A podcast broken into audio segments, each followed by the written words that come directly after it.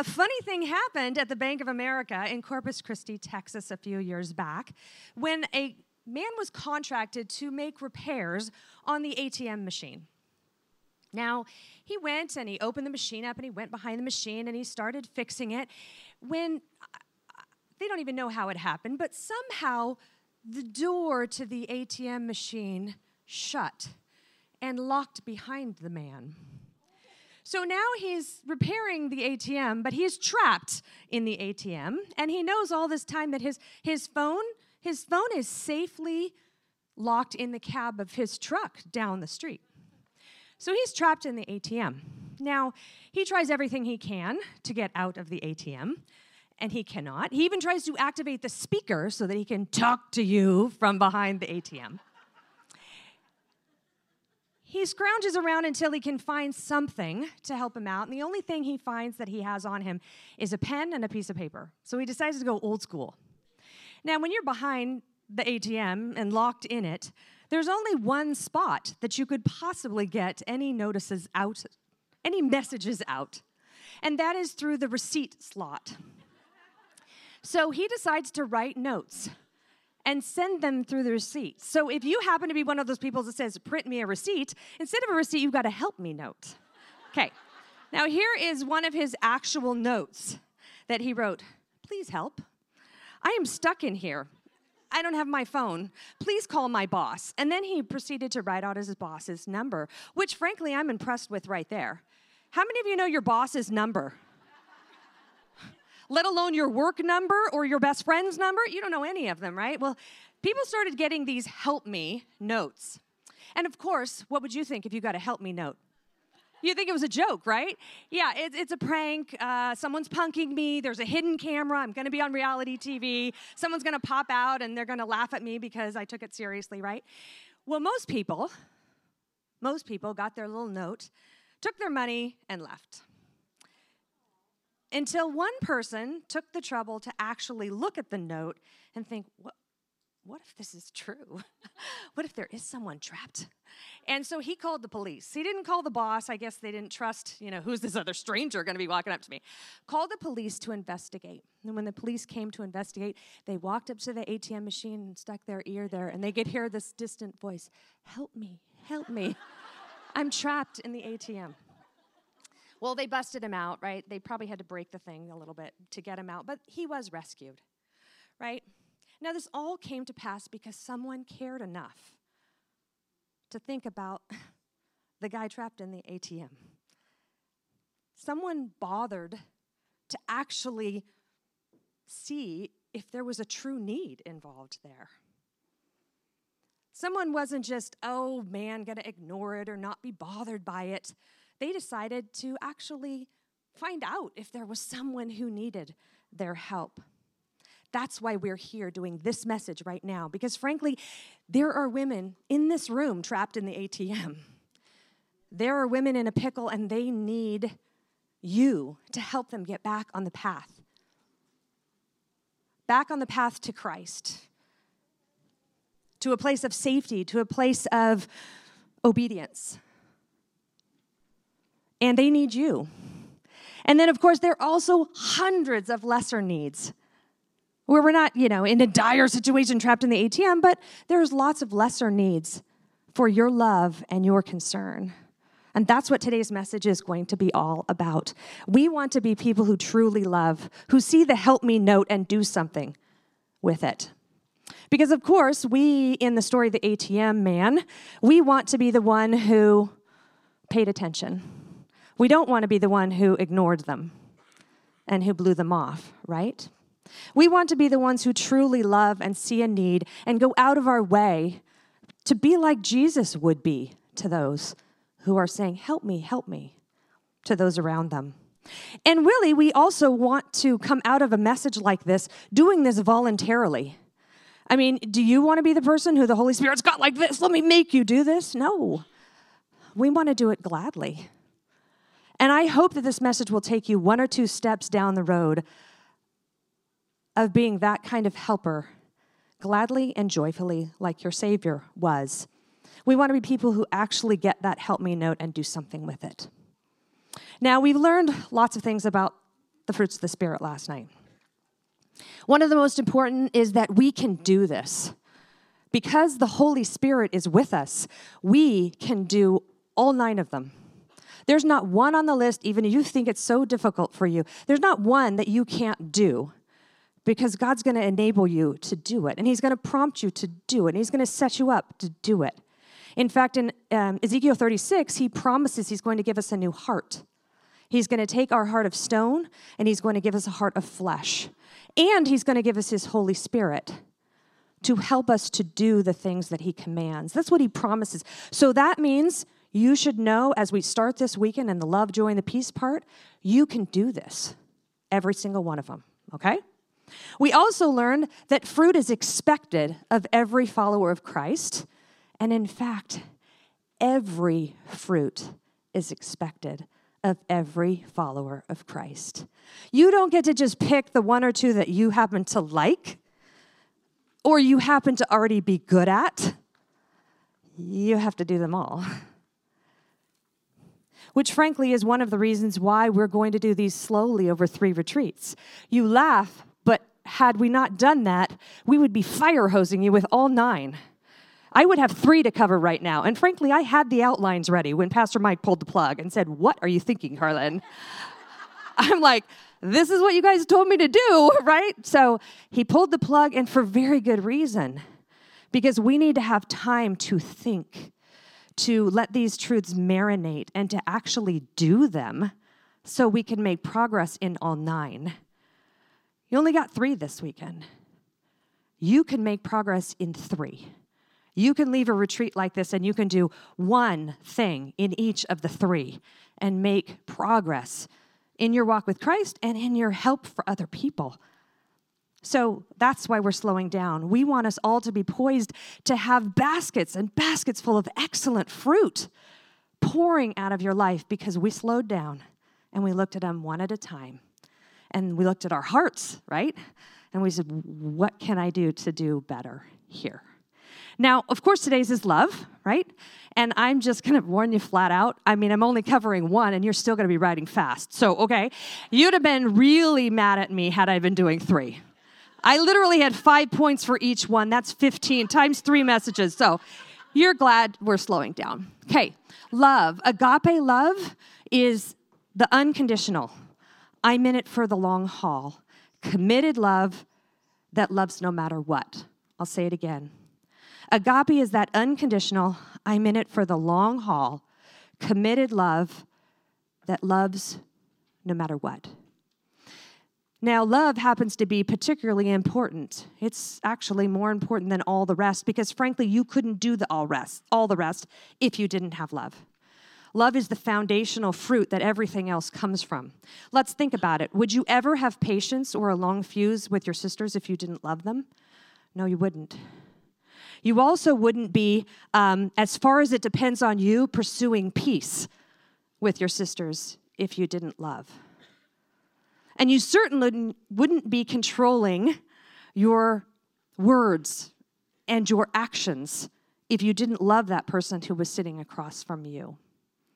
Love is foundational, it's where everything else comes from. Now, we're going to look at one main passage for each point, but I am going to warn you, they gave me love and said, use the whole Bible. So, we're going to use the whole Bible, right? So make sure you have your Bibles and not just your workbooks. We're going to start at uh, John 13. Now, John 13, uh, John is the New Testament writer who talks the most about love. In fact, he was known as the disciple who Jesus loved, right? And in John 13, 34 and 35, he says this A new p- commandment I give to you that you love one another, just as I have loved you. By this, all people will know that you are my disciples if you have love for one another. John's message is clear you have to love people. And hidden within this passage is our motivation to love. He says, uh, The reason that we're capable of loving others is found at the end of 34. It says, We love people just as I have loved you. You see, we're able to love, and a lot of our worship songs were about this. We're able to love because He loved us first. Now, we say it all the time, we sang it this morning, but think about that. God, the God of the universe, loved you first. He reached out among all the people in all the world, and He chose to love you, and you, and you, and you, and you, right? This is amazing. We need to like think about it for just a moment. And frankly, he loved us when we had our hand up in his face, when we said, I can do life my way, I've got my thing going, and I'm just fine. Whether you did that till you were 16 or 32 or 56 or 75, whenever God grabbed your heart and saved you, you were doing that the whole rest of the time. You were his enemy when he reached out and loved you. It's amazing. We can seek to love others, but we need to have behind it the motivation and the remembrance that we do this because He loved us first. And that's going to get us to our first point. Before we can even jump into loving others, we've got to point number one be amazed at Christ like love. Be amazed at Christ like love. He loved you first. Now, it makes me think of one of my all time favorite passages, and it's the first that we're going to turn to, but it's in Deuteronomy. If you can't get there, that's okay. But it's one of my all time verses because it's like one of those big warm blankets. It's Deuteronomy 7. Verse 7 to 9, Moses is out in the wilderness with the children of Israel, and he says this to them It's not because you're more in number than any other people that the Lord set his love on you and chose you, for you were the fewest of all people but it is because the Lord loves you and is keeping the oath that he swore to your fathers. Verse 9 says, Know therefore that the Lord your God is God, the faithful God who keeps covenant or his promises and gives steadfast love to those who love him and keep his commandments. It says that God favored the Israelites and he favors us and he loves us just because he loves us. It wasn't because we were special. It wasn't because we were bigger or better or more powerful or we could do more for Him. He just loves us because He chose to love us. Dude, that is amazing that He would choose to love us when we're nothing special, just like Israel was nothing special. They're special and we're special because He chose us, not the other way around. That's why we're special. So think about it just for a moment and be awestruck that the God of the universe would love you like that not your next door neighbor, maybe not your sister, maybe not your parent, but he would love you to that extent and pick you out of the crowd. That is what should fuel your love for other people because he chose you. Now, John says, back in our passage in John 13, that it's a new commandment. Now, it isn't a completely, utterly new commandment because there is part of this in the Old Testament, but he's trying to say, like lots of things between the Old and New Testament or the Old and New Covenant, or the old and new promise that God made, that there's a little tweak in the New Testament. And the tweak here is you'll see in just a second. The Old Testament says in places like Leviticus 19:18 that we should love others as we love ourselves, right? That was the pattern in the Old Testament. Love others like you love yourself. It was a good standard until Jesus walked the planet. I mean, it, it was good because we could grab, we, we knew how we wanted to be loved, right? We, we could see that, we could understand it, we could grasp it, but it only goes so far because it's based on human love. Imperfect human love, by the way. And so now when Jesus walked the planet, our love became a new kind of love. It's a new commandment because we're supposed to love like he loved us. And by the way, this is a commandment, not a suggestion right? It's a rule, it's expected, it's an order, so to speak. We must love our sisters like he loved us, or to the extent that he loved us, the way he loved us, as long as he loved us, right? That's what we're being looking for here. This is doing something for another's good on steroids, right? The way Jesus loved us. Now, how did he love us, though? I guess that's the thing we have to just contemplate for a minute. How did he love us? We could sit here and think of a lot of different things, and I bet you could. You're skimming through your life, you're skimming through the Bible, there's lots of ways. Here's some things I thought of quickly. One of the ways that he loved us is not snuffing us out when we sinned. He didn't just go, zap, bug light, you're done. You've sinned, you're out of here.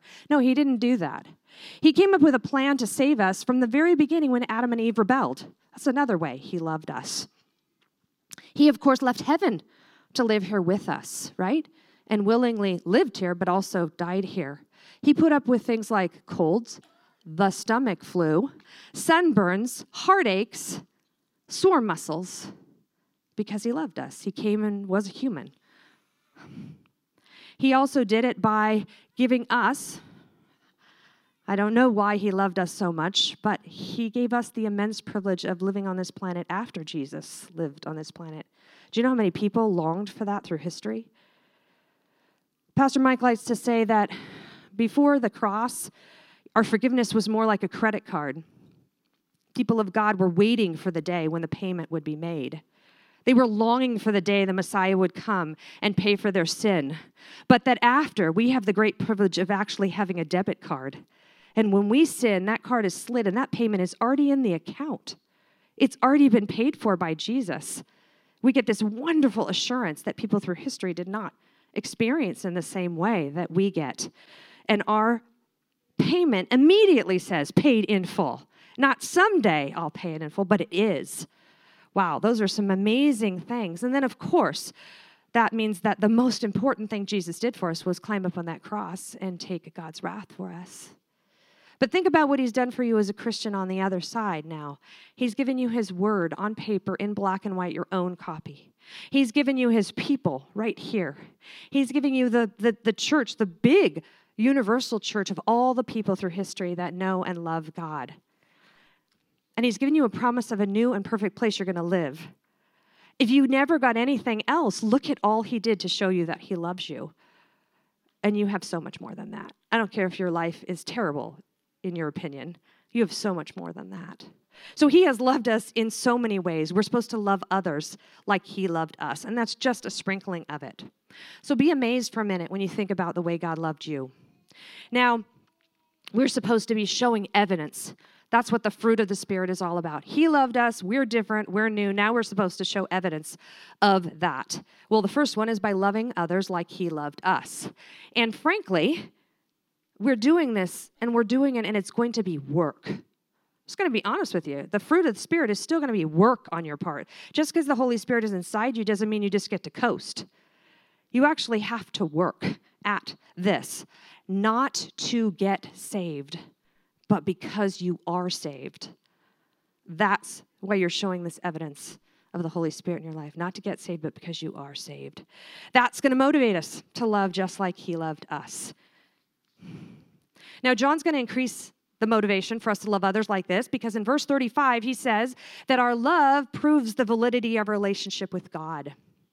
To a watching world, they're looking at us and they can tell if we're Christians by how we love each other. It's a proof of our salvation, ladies. He makes it very clear here and in other places that if you don't love, you're not his kid. If you don't love, you're, you're missing something. And we would love to help you fix that this weekend if you figure that out. But you're not his because your love for others is your litmus test of your faith. It shows whether you're his or not. To a, the outside world, that's the, that's the way they know. And uh, we can understand how there might be confusion for a non Christian in particular if you say you're a Christian but you don't love. Now, there was once a guy who had a need, and his need was to get his suit dry cleaned. He was, he was going on a trip and he needed to get it done right away.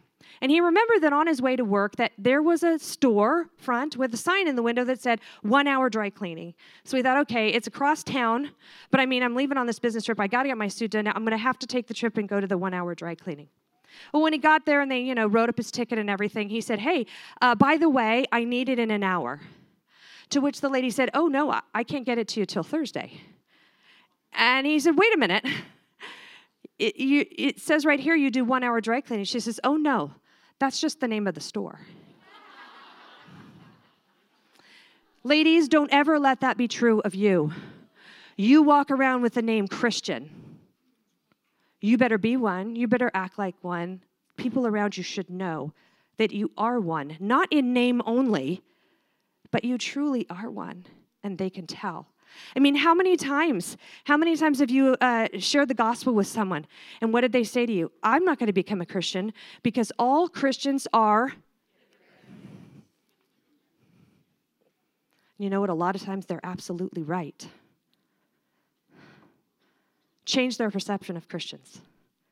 Please don't be a Christian in name only because Christians love one another just as Christ loved you. Okay, well, we can nurture this amazement in a lot of ways. And for this one, I just have three quick ones for you. One is you need to thank Him. Thank Him. Every time you pray, I don't care if it's for your food, if it's in your quiet time, uh, thank Him for loving you. Just thank Him for loving you more often, okay? Another one is worship. You have the opportunity, and uh, the worship team very carefully chose these songs to fit the themes of what we're teaching.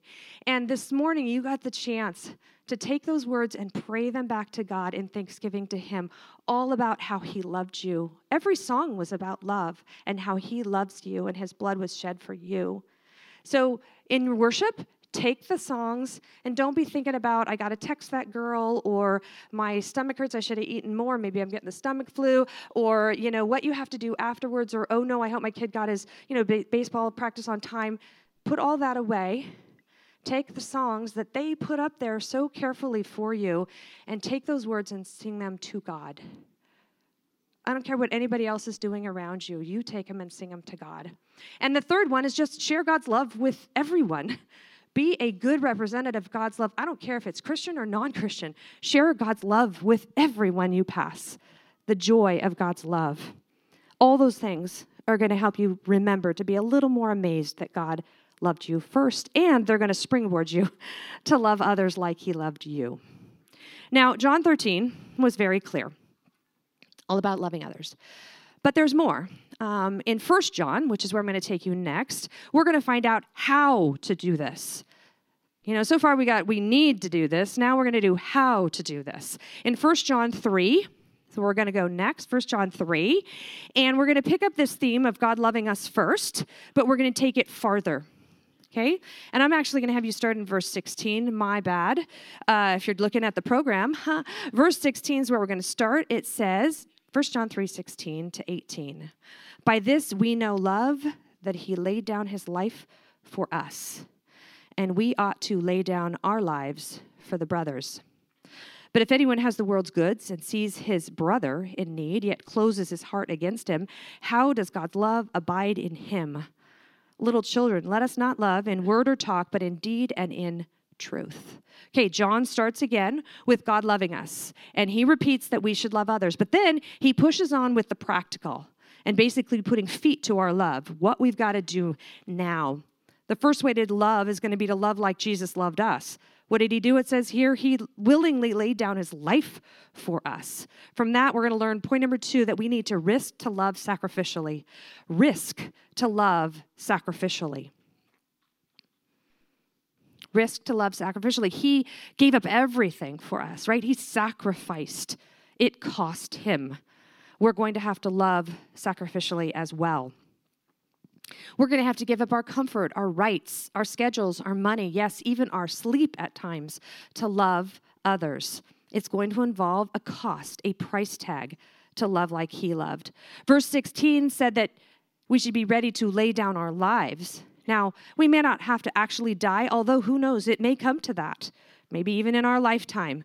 Um, but we are, even if we don't have to die physically, we need to deliberately and intentionally give up things in our lives for the sake of someone else, our brother and sister in Christ. Jesus gave up his whole life. Surely we can give up these lesser, tiny things to love other people. Now, 1 John 3 repeats the concept that a Christian is basically duty bound to love like this. Because in verse 16, he said, By this we know love, that he laid down his life for us. We ought to we're duty bound. This is responsibility. This is something a Christian should do, has to do, okay? We see again, love is the litmus test for our faith. Our Christianity hangs on the fact if we're loving people. If we're ignoring people or indifferent to them, it's a sure sign that we don't know God. Whoa. in your quiet time questions, which is going to come right after this, you're going to have time to think about and evaluate your love for others. I, I ask you to do that with an open heart. If you don't really love people who live outside the door of your home, because it's way easier. I know you think it's harder, but it's way easier to love the people inside your home. If you don't love the people outside of your home, you're a Christian who's really blowing it, and God's about to take the hammer of discipline to your life, especially after a weekend like this, or you're not His at all. It's one or the other we have to ask ourselves the question of if we love others. And we have to think about if our fruit is real or if it's of that plastic variety, you know, like your great grandma used to have on our kitchen table. I'm not sure what that, it only looks good for a little while till it gets all dusty and gross, but um, is your fruit plastic or is your fruit real? To help us think about where we're at in loving others, I'd like you to turn to Matthew 25. Matthew 25, it's a parable of Jesus. He's talking about the day that he's going to sit on his throne and he's going to judge people. And he's actually going to judge people on how they loved others. That's what this whole one is about. Matthew 25. Starting in verse 34. The king will say to those on his right, Come, you who are blessed by my Father, and inherit the kingdom prepared for you from the foundation of the world. How come you're going to get this kingdom? How come you're going to do this? Get this great place to live? Because when I was hungry, you gave me food, and I was thirsty, and you gave me drink. I was a stranger, and you welcomed me, and I was naked, and you clothed me. I was sick, and you visited me. I was in prison, and you came to me. And then the righteous will answer, and they'll say, Lord, when did we see you hungry and feed you, or thirsty and give you drink? And when did we see you a stranger and welcome you? Or naked and clothe you? And when did we see you sick or in prison and visit you? And the king will answer, Truly I say to you, as you did it to one of the least of these, my brothers, you did it to me. And then when we hear the needs of our sisters and we drop everything to serve them, comfort them, be next to them, pray for them, we're loving Him. While we love them, we're loving Him. That's what He says. But then, verse 41, He goes on to say, Then He will say to those on His left, Depart from me, you cursed, into the eternal fire prepared for the devil and his angels. And he goes on to explain that they saw their sisters hungry, thirsty, without friends, naked, sick, in prison, and they did nothing. And Jesus' punchline over this whole thing is Truly I say to you, as you did not do it to one of the least of these, you did not do it to me. King's not pleased. He's not pleased with these people so much so that he says they're not his. Yikes. That's hard. What are you doing, Carlin? Yeah, well, before we get started, we have to think about this. I don't want you to leave and be plastic. I don't want you to be like the one hour dry cleaner. I want you to be real. I want you to be a real Christian. I want you to make sure that you've received the love that He has for you. And any of us will talk to you about it. Find someone you know loves God first and ask them, How do I get that? Stephanie talked all about it last night. All right, but it's important to be sure. And in your quiet time questions, I hope you'll take some time to be sure, because this is the most important thing. Well, back in 1 John 3 16, where we were, it says that um, we're supposed to lay down our life for your brothers. Then in verse 17, it says, when you see a brother in need. And he switches from singular or from plural to singular. And you might not have noticed that, but it's actually a very good strategic thing to do. Because I know, I mean, you can look across this room right now. Take a gander, just look across the room, and you can easily go, I love you all, right? You're looking, it's this all retreat, everything's awesome. I love you, I love you, I love you, I love everybody. Okay. But when it's Tuesday morning or it's Thursday night, and that girl has a need right there, and you hear about it, you have a decision to make Will you meet that need? Or you pre- pretend you didn't hear about it? Or pray that someone else will do it? Maybe, I, I mean, it went out to the whole small group. Right? It's I, not me, right? It went out to everybody. I, I did it last time, right? I have an early morning. I have kids at home whatever your excuse is, right? It's easy to love the masses, it's harder to love the one who you know has a need right in front of you. Hmm. It's harder to say to Jessica, who I happen to see this week and has had a, had a cough for 28 days. Jessica needs someone to make her a meal, ease her burden. How about Dory? Needs to write a Bible study. Who, who's going to say, I'll do that every week? Because that's what it is to love people. How about Chelsea? Just had a baby. Oh, I could take her kids for the afternoon and let her nap when the baby naps, which they tell you to do when you have a newborn, right? Except when you have other three others. Um, see, that's taking care of a need. That's loving someone and not just saying, I love everybody, but I will love that person and I'll do what it costs to love them. Yeah, there are lots of people in our church who need things and they need you to love them. Verse 17 in our passage says, Don't close your heart. It's the image of shutting a door or a gate so it cannot be opened, kind of like the ATM guy, frankly. Shutting the door, okay? That is willfully ignoring a sister's need. Ugh. And then he says, uh, Don't close your heart, which means have no sympathy or pity for the fellow Christian. You know how many women in our church suffer with health problems and are completely isolated and are at home? They just need you to show up. You don't need to do much of anything except sit and visit with them. Just drive your little car over there and sit with them and talk. They just need you to be a friend. How about a person who's in a terrible marriage that just needs your encouragement? You have a good marriage. Okay, it may not be a great marriage, but you have a good marriage. Can you help someone who doesn't? Absolutely, right? Not just, you know, uh, saying on Women's Bible Study Day, oh, I'll pray for you this week, but actually being there for her. How about someone in financial difficulty? It's really hard out there, isn't it? Maybe you're not in that situation, or you have a little extra that you could give them for groceries a Costco card, a gas card. Could you give them a little bit more? You could. I know you could.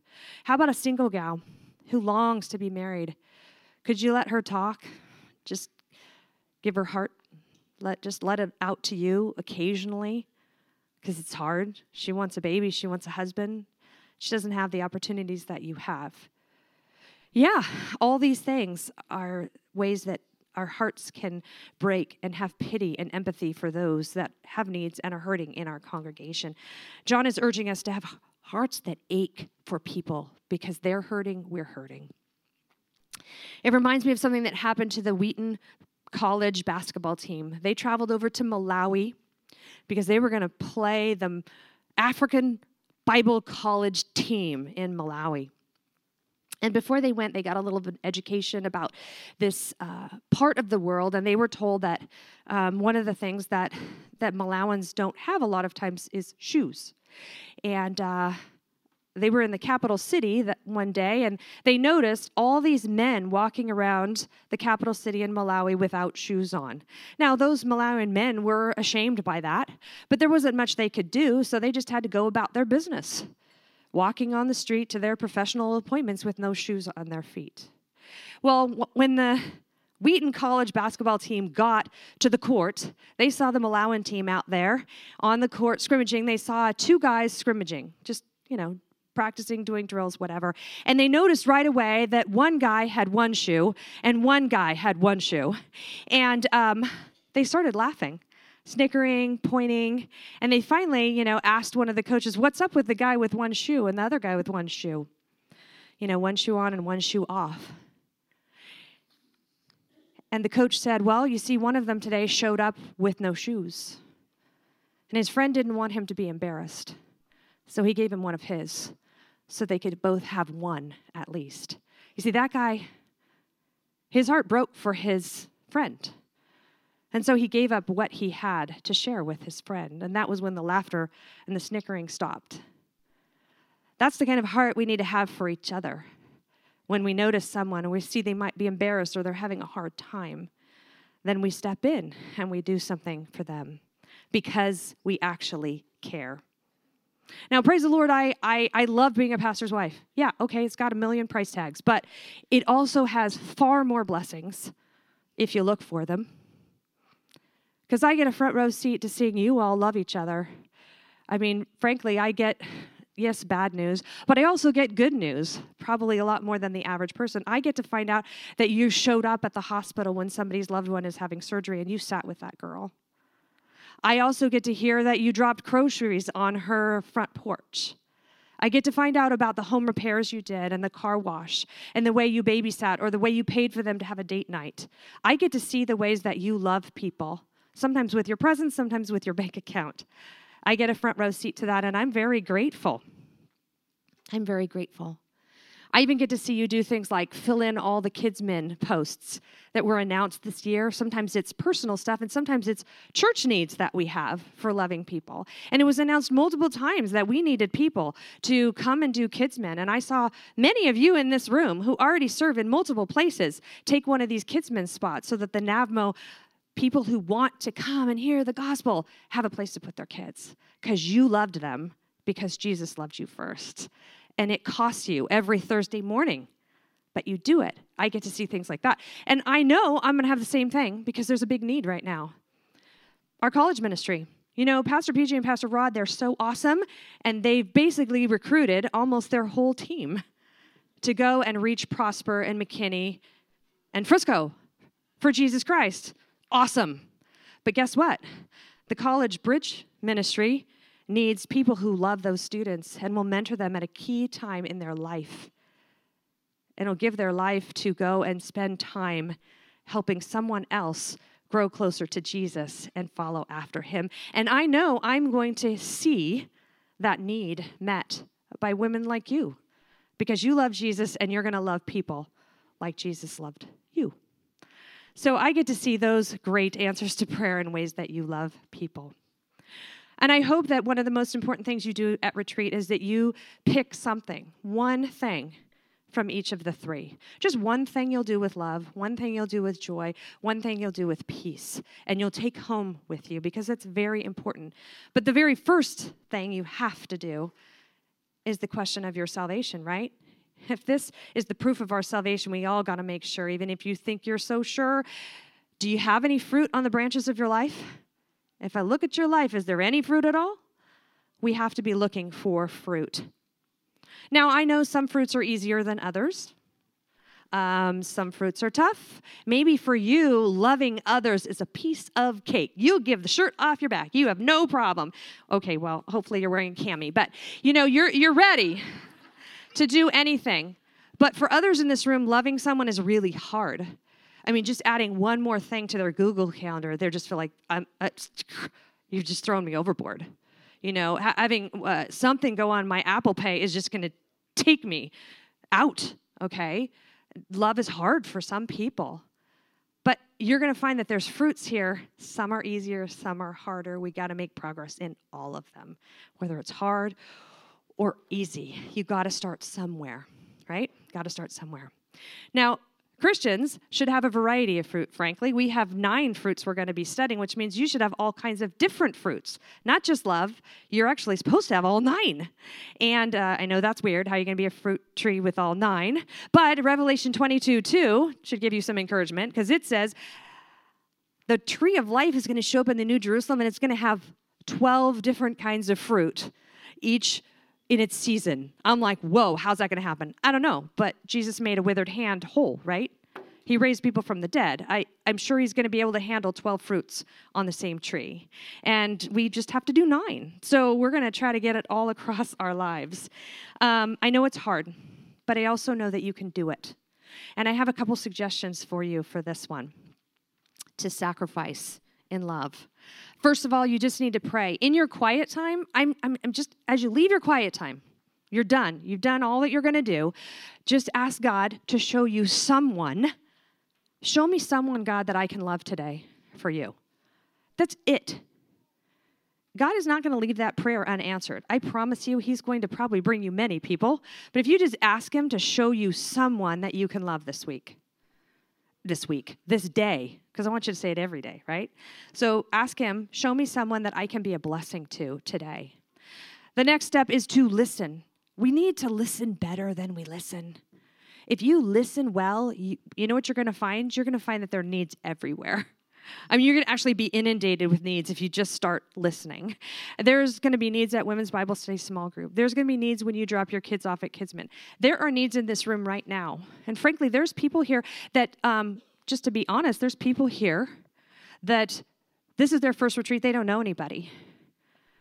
And you know that you're sitting at the table with them right now because you introduced yourself. How about you love them by inviting them to lunch with you or dinner with you? That's a need that they have because they're going to be eating alone if someone doesn't invite them. It's so easy. You've already listened. You know she's new to retreat, right? Now you just need to, the next one is act. we said pray, listen, act. Pray, listen, act. Act. There's a need. Someone doesn't have anybody to go to lunch with. Or dinner. After you have all this free time, then there's what do we do for dinner, right? There's a group going to that one restaurant, great. But but maybe you're going with people. You got someone at your table, include them. They need a friend at retreat. Pray, listen, act. Pretty easy. Now, um, for each of the fruits that I'm teaching, I'm going to give you one Bible character that did this well. Because I think, I, I mean, I just, I love the Old Testament so it's going to give me a chance to do some Old Testament, although this one is New Testament, sorry. But I'm going to have you turn to Luke 10, because I want to show you one example where this person really loved well. And in this case, it happens to be a parable, but um, it's such a good one. We have to go there. Luke 10. Someone came up to Jesus and asked him, you know, how do I get right with God? And we know that happens a few times in his ministry. And at this point, Jesus turns to him and he says, Love the Lord your God and love your neighbor as yourself. That's what he says in Luke 10. And sadly, the, the man is not there because he has good motives. He's there to test Jesus, he's there to justify himself. So he makes this snarky comeback to the love your neighbor as yourself. He says, Well, who is my neighbor? He's trying to pass the buck, like, I don't know. I, well, I just don't know who, I, who am I supposed to love, right? He's being a little snarky. And so then Jesus decides to tell the story in verse 30. It's a powerful story. You've read it before, but think about it in real life, okay? Think about it in your life. He says, A man is going down from Jerusalem to Jericho, which is 17 miles, not very far. It's like you walking from Aliso Viejo from the church to South Coast Plaza. I checked it. That's 17 miles. I was like looking for landmarks. What is that? At 17 miles. Except I will tell you that the road from Jerusalem to Jericho is like traversing the Grand Canyon. If you've been around for a while, I actually showed you pictures of this road once, but it's really steep and cliffs and rocky and little tiny paths, and you could see why it would be a place where bandits would like to jump people.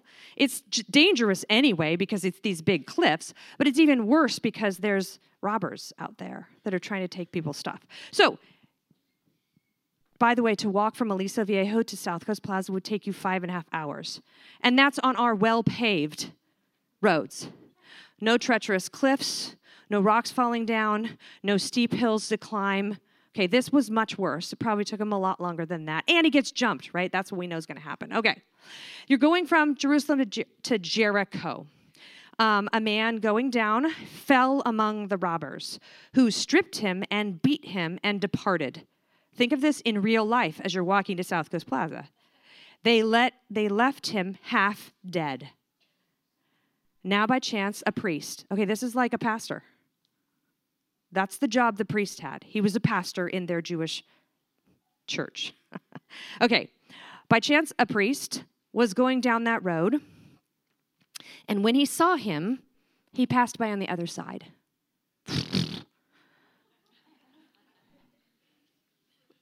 I mean, we laugh, but how many times have we seen someone in need and passed by the other side? 32. So likewise, a Levite. Okay, this guy's a ministry leader, small group leader, Awana worker, partners, guide, right? This, that's what a Levite was. Served in the church. That covers a lot of people in this room. And this man, when he came to the place and saw him, passed by on the other side. These are two supposedly godly men of Israel, saw the condition of this man walk into South Coast Plaza and closed their heart to him.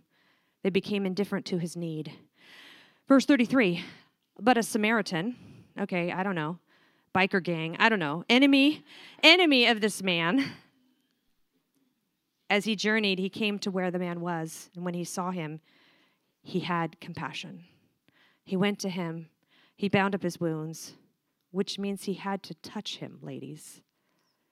We are so scared to hug each other. He touched the man who was bloody. That means he wiped the blood from this man. He bandaged him up and he fed him. It says that he bound up his wounds, he poured oil and wine. Then he set him on his own animal. He brought him to the inn and he took care of him. Think of this in real life. He gave up his ride. He even roomed with a guy, probably gave him his bed, if not shared a bed like you are, with a stranger who's bloody and broken. And the next day he took out two denarii and he gave them to the innkeeper and he said, Take care of him. Whatever more you spend, I will repay when I come back. This man, he went the extra mile, he stayed the extra hour, and he even paid the extra dollar, right? As we say at our church. He paid for his whole stay. Verse 36, he says, Which of these three do you think proved to be a neighbor to the man who fell among the robbers? And he said, The one who showed him mercy. And Jesus said, You go and do likewise. I love Jesus' punchline. Just go and do likewise. So that's what I'm going to say to you. If we're going to risk to love people sacrificially, you just need to go and do likewise. That's it. Now, it's great, but how do we do this in everyday life? I mean, I live in the real world. I'm not going to find somebody on the side of the freeway walking to South Coast Plaza. So, how am I actually going to do this? You know the logical place you're going to go when you talk about love, right? 1 Corinthians 13. I'm going to take you there right now. We're going to spend the rest of our time there. 1 Corinthians 13. Now, we're going to skim over this and we're going to end up coming up with 13 ways to show love. And I didn't give you a chart, so you're just going to have to write small. but you got a whole page. They did a good job. Whoever did the program, thank you very much for giving them a whole page for this section. Um, but I want to remind you this passage in 1 Corinthians 13 was not written to you to do this to your husband or your children. Okay, should you not do it to your? Of course not. But this was written to a church. This is written for you doing it for you, and you doing it for you, and you doing it for you, and you doing it for you. This was about us doing this for each other. That's what was intended by this passage. Never forget that. Just because you jump to apply it to Junior at home, I need to not be so angry at my children. That is not the point of this passage. I mean, should you not be angry at your children? Yes, you should not be angry at your children, but that's an added application. Your first target should be the people in this room, okay? Receiving this kind of love from you. Now, but we don't have the point, Carlin. That's because we're going to wrap it up here with love like Christ today. That's our point. Love like Christ today. That's what 1 Corinthians is going to teach us. Love like Christ today. And here's ways that we can love like Christ today and frankly every day. We got to show love for the people in the Starbucks line and those at work and the people on the baseball field and the people at, at your cubicle and the people at church in your small group. This is to love all those people, and even to love your husband on date night. This is for all people, to love all people. It says, committed love. Okay, this is committed love. Agape, I'm not out, I'm not leaving you, love. It is patient, it is kind. It doesn't envy or boast. It is not arrogant or rude. It does not insist on its own way. It is not irritable or resentful. It does not rejoice at wrongdoing but it rejoices with the truth. It bears all things, believes all things, hopes all things, endures all things. Every single one of these is a verb. That means it's an action. And it's actually in the tense where it's a continuative action. The anticipation of the Apostle Paul and Jesus is that we keep doing these things over and over. He wants this to be the default of our life. And of course, we know that Jesus lived it perfectly. He constantly did this. This, this describes his life, and that's great. Um, but we want to do that too. And it's not going to happen for us unless we get it in our mind and start setting down, you know, stepping stones to do it, make them patterns of our life. Okay, the first characteristic is, and I'm, there's going to be 13, I told you that. Number one is patience. Patience is the word macrothumia, and it means long heat. Now, I'm actually going to give you a definition for most of them, which I will repeat twice. So, okay, a person who is patient, I said, has a long fuse, but here's the definition is the ability to be inconvenienced or taken advantage of over and over and not get upset. The ability to be inconvenienced or taken advantage of over and over and not get upset. In one of most Jesus's most famous stories in Matthew 18, this was the one where the servant racked up that huge debt and he begged for patience and mercy from the king, and he was forgiven that gigantic debt. Remember that story? But then we see in the story that he turns around to his fellow servant and he throws the guy in jail for a much smaller debt, right? Um, the word that he uses when he begs for mercy is macrothumia.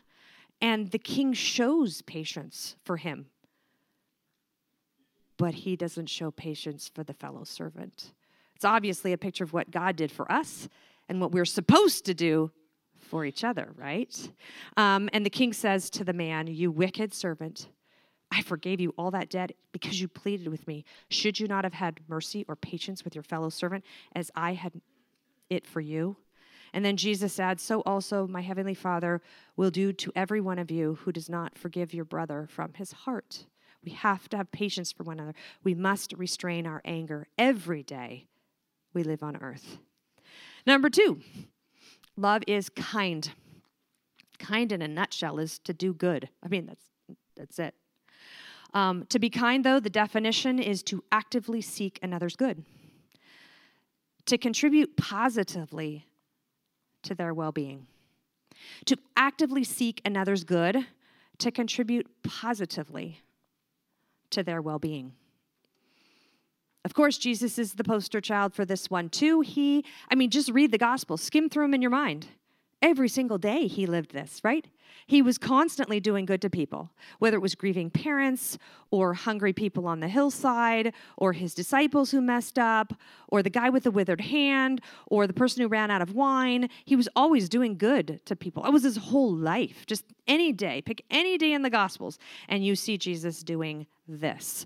And you know what? God is kind every day to the evil and the good. When you looked out at the ocean this morning, God gave that ocean and that beautiful sunrise to you and all the non Christians in the city. We, it, because God is kind. He's kind to the evil and the good.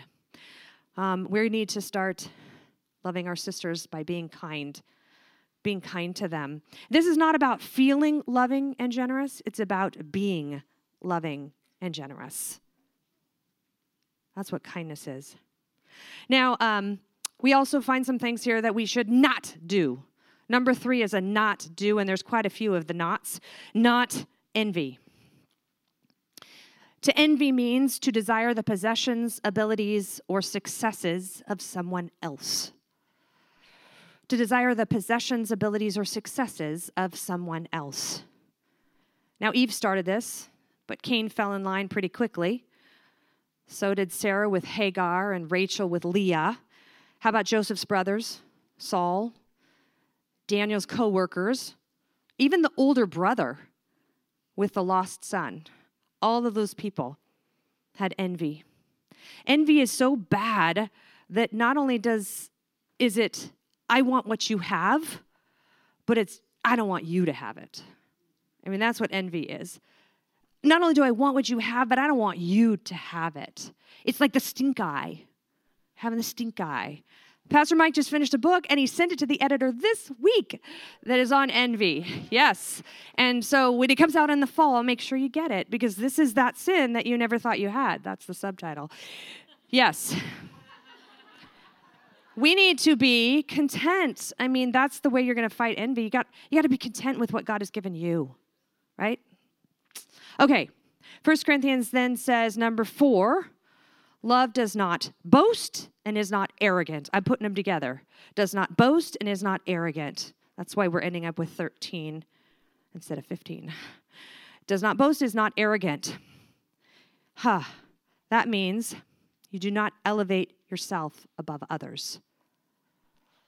Elevate yourself above others, because that's what it means to be boastful and arrogant, elevating yourself above others. Um, envy seeks to put people down, but boasting and arrogance, it makes you look good. You want to look good for everybody. Hmm. Now, the Corinthians had a real problem with this. They were a bunch of show offs. They wanted the best gifts. I want to be the eye. I want to be the nose. I don't want to be the pancreas or the big toe, right? Nobody wants those gifts. But you do realize if you didn't have your big toe, you couldn't stand up. We ain't going nowhere without that big toe. We need it, right? Well, the Corinthians had a problem with this. They wanted the best gifts. They flaunted their social status at, at the Lord's Supper. They were walking around about how rich they were, and they caused chaos in the worship services. They had a real problem with boasting and arrogance. C.S. Lewis said that boasting is the worst. It's the worst evil because it puts us first, and that means that everyone else, including God, is of lesser importance. Mm. Okay, this is not the way Jesus operated, of course. You know, Philippians tells us that he was humble, he became a human, and he died on the cross for us. Even though he was literally the king of the world when he did that. A simple way to combat this one is just to talk about yourself less. Today, take the challenge. Talk about yourself less. Let everybody else fill up the words. It's just one thing you can do to stop boasting and arrogance. Okay, number five love is not rude. Not rude. Now, um, a rude person does not care about the preferences or feelings of anyone else but themselves. A rude person does not care about the preferences or feelings of anyone but themselves. In other words, they're completely self absorbed, completely self absorbed. Now, the Corinthians did this. They were filing lawsuits against each other in the church. It was ridiculous. They were also digging into the meat sacrificed to idols and not caring if it offended anybody else. Because this is, I, I, mean, I could eat this, no problem. I have no problem with it. You have a problem with it? I don't care. They were rude. They were, they just were. They were not doing the right things. Um, they were crude. And do you think we have a problem in our culture with this?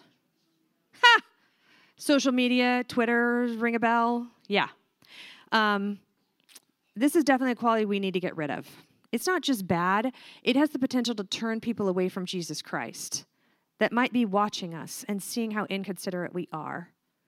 And then they don't want to become Christians because, wow, that girl, she's a jerk, right? I mean, I don't want to. That's what a Christian is? Okay. Number six, uh, love does not insist on its own way, does not insist on its own way. Huh. These people demand and keep demanding and are self absorbed, as I said last time. They demand and they keep demanding and are self absorbed. They want what they want. I mean, does that not describe our whole culture? And even us? I mean, we just we fall into that pattern so quickly and you say, okay, well, maybe you don't, but I do. I want what I want. I'm, I mean, if I don't try at all, that's what happens. I just want what I want. I just, you got it, I want it. So how can I get it? I don't think I would really take it from you, but I would figure out a way to get something because I want what I want. Yeah, being a wife, this is a tough one. Wanting what you want when you don't get it. Okay, Philippians 2 4 is the wonderful one for this one. It says, Look not Oh, excuse me, look not only for your interests. This is kind of how we need to be shot in that direction. Look not only for your own interests. Now, saying no to yourself or denying yourself something you like every day is a good way to kind of practice this one. Like say no to the french fries, or no to the dark chocolate, or no to the special coffee today. Just say no to yourself about something every day. How about no, I won't push the snooze alarm? I just won't do it today. I'm going to pop up. That's my say no to myself thing, right? Saying no to yourself on just one thing a day will help you not be so self absorbed. You've now been disciplined. I did not push this news alarm. I did not have that coffee. I did not look at social media today. Whatever it is, say no to yourself one time a day. Number seven, love is not irritable. Not irritable. oh, irritable. That is such a woman problem. I'm sorry, but it, it definitely is. Um, this one is not easily upset or provoked. Not easily upset or provoked. Now, Moses is the perfect example here, Numbers 12. We read it in our DBR recently. Uh, the story of when his siblings come and they start complaining about him. Actually, they didn't like his wife, their sister in law. That's how it all started. Then they started saying, Well, we're just as important as Moses is. We never hear Moses say a word, by the way. We never hear him get upset, but God hears and comes and defends him. You remember this? The only time we actually hear from Moses is when God disciplines his siblings and then he begs for mercy. Dude, what a guy. I mean, not irritated, not provoked. Wow. And Jesus, of course, is perfect at this. First Peter 2 23 says, When Jesus was reviled, he did not revile in return. He suffered. He didn't threaten, but he continued entrusting himself to him who judges justly. We have to fight irritability. I know we all blame it on hormones. Frankly, you have too many or you have not enough. And we all have the same problem. That's the key of irritability is hormones and we all blame it on that, but we have to fight it. I don't care if you got too much or too little, you got to fight. We're all in the same boat. Okay, 1 Corinthians 13, 5 then goes on to say that number eight is he not resentful. Woo! That means you do not keep track of wrongs done to you. This is actually an accounting term, and this is a long definition, sorry. Um, the accounting term is to write an entry in a ledger so there's a permanent record. To write an entry into a ledger so there's a permanent record of a person's debt for future reference. Of a person's debt for future reference. I'll say it one more time. To write an entry into a ledger so there's a permanent record of a person's debt for future reference. Now, this is absolutely exactly what you have to do to run a business but it's absolutely not what you should ever do in a relationship. Not with anybody. You don't keep track, okay? Um, resentment encourages you to keep great books and then read them over and over again. That is not loving. You gotta let it go, ladies. You got to let it go. We have to do what Romans 4 8 says instead. Romans 4 8 is what God says He does to our sins and our wrongs that we've done against him. You know what Romans 4 8 says? It says that we do not, he does not count our trespasses against us. Because love doesn't keep books, doesn't stop it. Burn them, throw them away. Do whatever you have to do, incinerate them. Clara Barton, the lady who founded the Red Cross, someone asked her about criticism that she had received, and she said, Oh, I forgot about that. And then they pressed her and they said, No, no, really, remember this person came, they said this, and she goes, I distinctly remember forgetting that. we want to be like Jesus and Clara Barton, okay? You need to be a forgetter. And then number nine, love does not rejoice in wrongdoing. Paul says, um, this one doesn't really have a definition. I'll just talk about it a little bit. You know, the world celebrates every single day things that God says are wrong. Every single day they do that. We can't join the bandwagon. We can't say that sin is good. It's just not. And we seem to sadly enjoy evil. We like watching it, we like talking about it, we even like sharing it with other people. It entertains us, which means we got to start cutting out the avenues through which this evil is brought into our lives that we celebrate. We got to get rid of things like social media, blogs, books, TV, whatever exalts sin and makes you like it, get rid of it. Instead, our response to sin should be like it was for Ezra the priest, my new grandson's namesake. Ezra the priest, this is what he did when God's he found out that God's people had sinned. Okay? It says that he tore his garment and his cloak, and he pulled hair from his head and his beard, and he sat appalled until the evening sacrifice. And then he rose from his fasting and he fell upon his knees and he spread out his hands to the Lord. You see, Ezra was brokenhearted when he found out that God's people had sinned. He didn't celebrate it, he was brokenhearted. He wasn't intrigued by it because he was offended by things that offend God. Next, Paul says, number 10, that love rejoices with the truth. Rejoices with the truth, again, no definition, but this is being glad when the gospel goes out, being glad when the kingdom of God eh, is advanced. This is rejoicing over things when people get saved, when they fight sin, when they show agape, unconditional love for other people, when they win spiritual victories. Paul was so happy in his next letter about all the progress the Corinthians had made. He spent First Corinthians correcting a lot of stuff. And in Second Corinthians, he's rejoicing that they listened the first time. In fact, in Second Corinthians 7 9, he says, I rejoice, not because you were grieved, but because you were grieved into repenting. That is the greatest thing to praise God for when you see people turn. Be glad whenever your brothers and sisters in Christ make spiritual progress. Okay, then Paul's focus becomes protecting our sisters. And number 11, 12, and 13 are all in the protecting realm. Number 11 is bears all things. Bears all things is the word stego, and it means to cover or build a roof over those we love, to cover or build a roof over those that we love. This is the image of taking a big giant blanket and throwing it over your sister's sin so that other people can't see it. Um, now, that doesn't mean we don't deal with our sin. We deal with our sin privately. And we encourage them and hold them accountable, whatever we have to do. But we're going to do everything we can to keep them from being embarrassed, to keep others from finding out about what they might have done that we know isn't so great. We're going to protect them. 1 Peter 4 8 says it so well. It says, Above all, keep loving one another earnestly, since love covers a multitude of sins. They say that you can tell how much you love someone by how quick you are to cover their mistakes and their sins. Yeah, we do it at warp speed for our kids. We rush in so no one can know what they did. Sometimes we're not quite as careful and loving to our sisters, though. We need to be. Okay, we want them to have the least amount of embarrassment possible. Number 12, I'm going to put two together. Love believes all things and hopes all things. We're going to put them together as give the benefit of the doubt. Give the benefit of the doubt. Love believes all things and hopes all things. That means they give the benefit of the doubt. If you love someone unconditionally, you're not going to be suspicious of them or critical or cynical. You're going to believe the best about them. It's the same word believe here as we have for the gospel when we say they're supposed to trust. Now, you trust in your sister,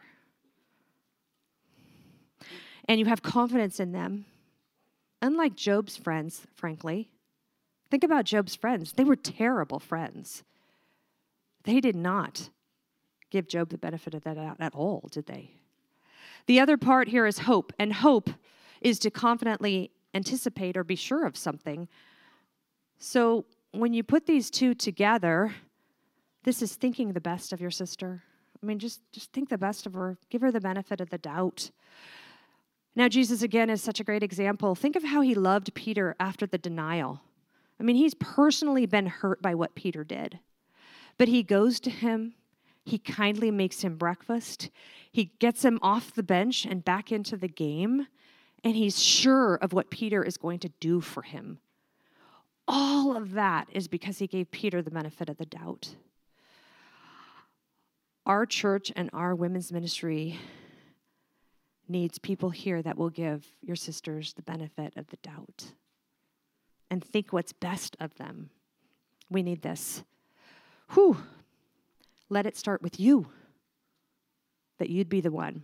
And last, number 13, love endures. Love endures.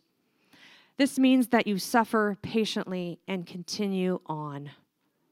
To suffer patiently and continue on. It is the word hupomene, which you know. It's that, you know, the donkey with all the stuff piled on him and that keeps going. It's actually a military term. It's a military term that says they're going to stand their ground and hold their position no matter what. This is the hanging in there.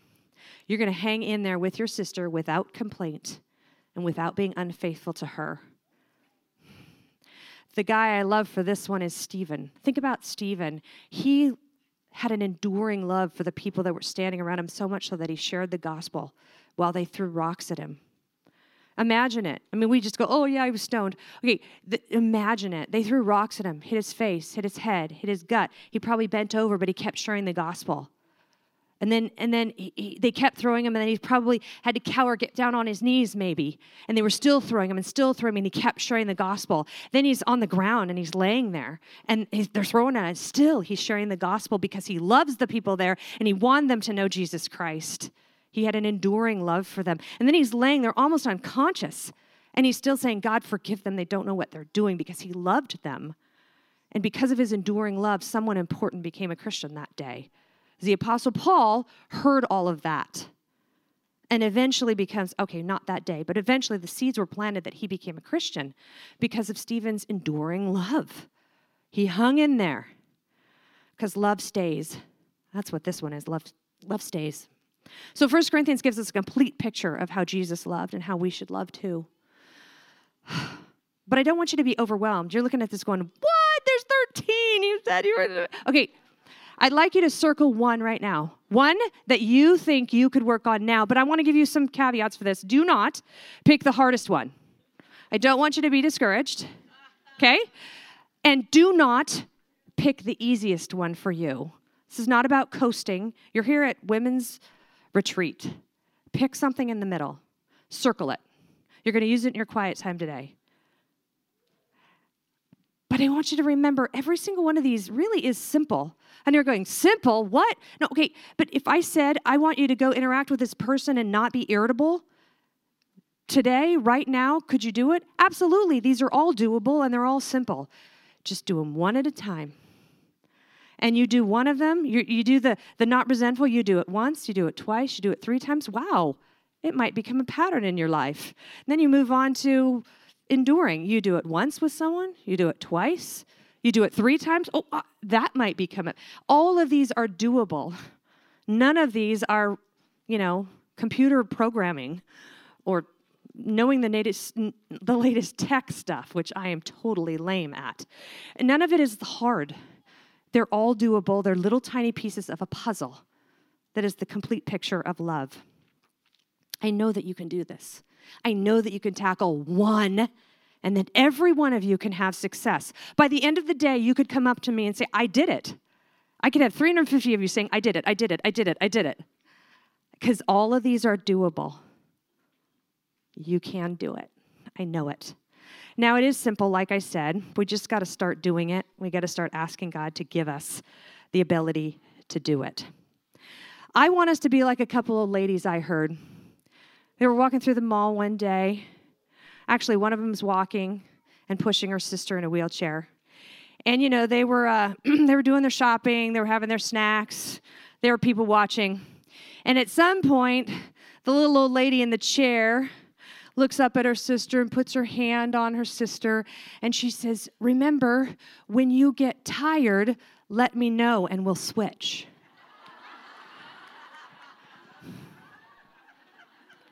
That's what this is. When you get tired, let your sister know so she can switch with you. That's what it is to love one another, ladies, and you can all do it. Let's pray that God will help us to do it today and moving forward. Let's pray. Dear God, I know that as we look at all these notes, it, it does seem overwhelming. but first, I just want to say thank you. Thank you that we're not alone as we look at all of this that we learned from your word. Thank you that these are the fruit of the Spirit. And for those of us in this room, even though we do it imperfectly, for those of us in this room that are saved, we know that you give us everything we need to actually love others like this. We've been given a new heart and we've been given your spirit, and we can do what you command us to do here. And God, in a lot of ways, it is just as simple as saying to our sister, when you get tired, let me know and we'll switch. Most of the ways that we love will be like that. Of course, some will be more costly, some will be bigger problems. But actually, my prayer is if we love in all these simple things, that not as many women would get themselves snarled up in really horrible, bad things. if they had sisters around them switching off in the wheelchair, I think they'd be better off. I don't think that they would get themselves trapped in such horrible situations. God, I pray for these women here. All it takes is us picking one thing and doing it maybe for a couple days and finding success in that one thing. And then daring to pick a second thing. And then doing that for a little while. I know, Lord, that you are pleased when we do what your word says, and your word tells us to love like you loved us. So I pray for my sisters here that they would love even today like you loved them. And we just want to thank you again that you loved us at all and that you chose us to place your love on, not because we're special, not because we're so important, just because you chose to love us. We pray all these things in Jesus' name. Amen.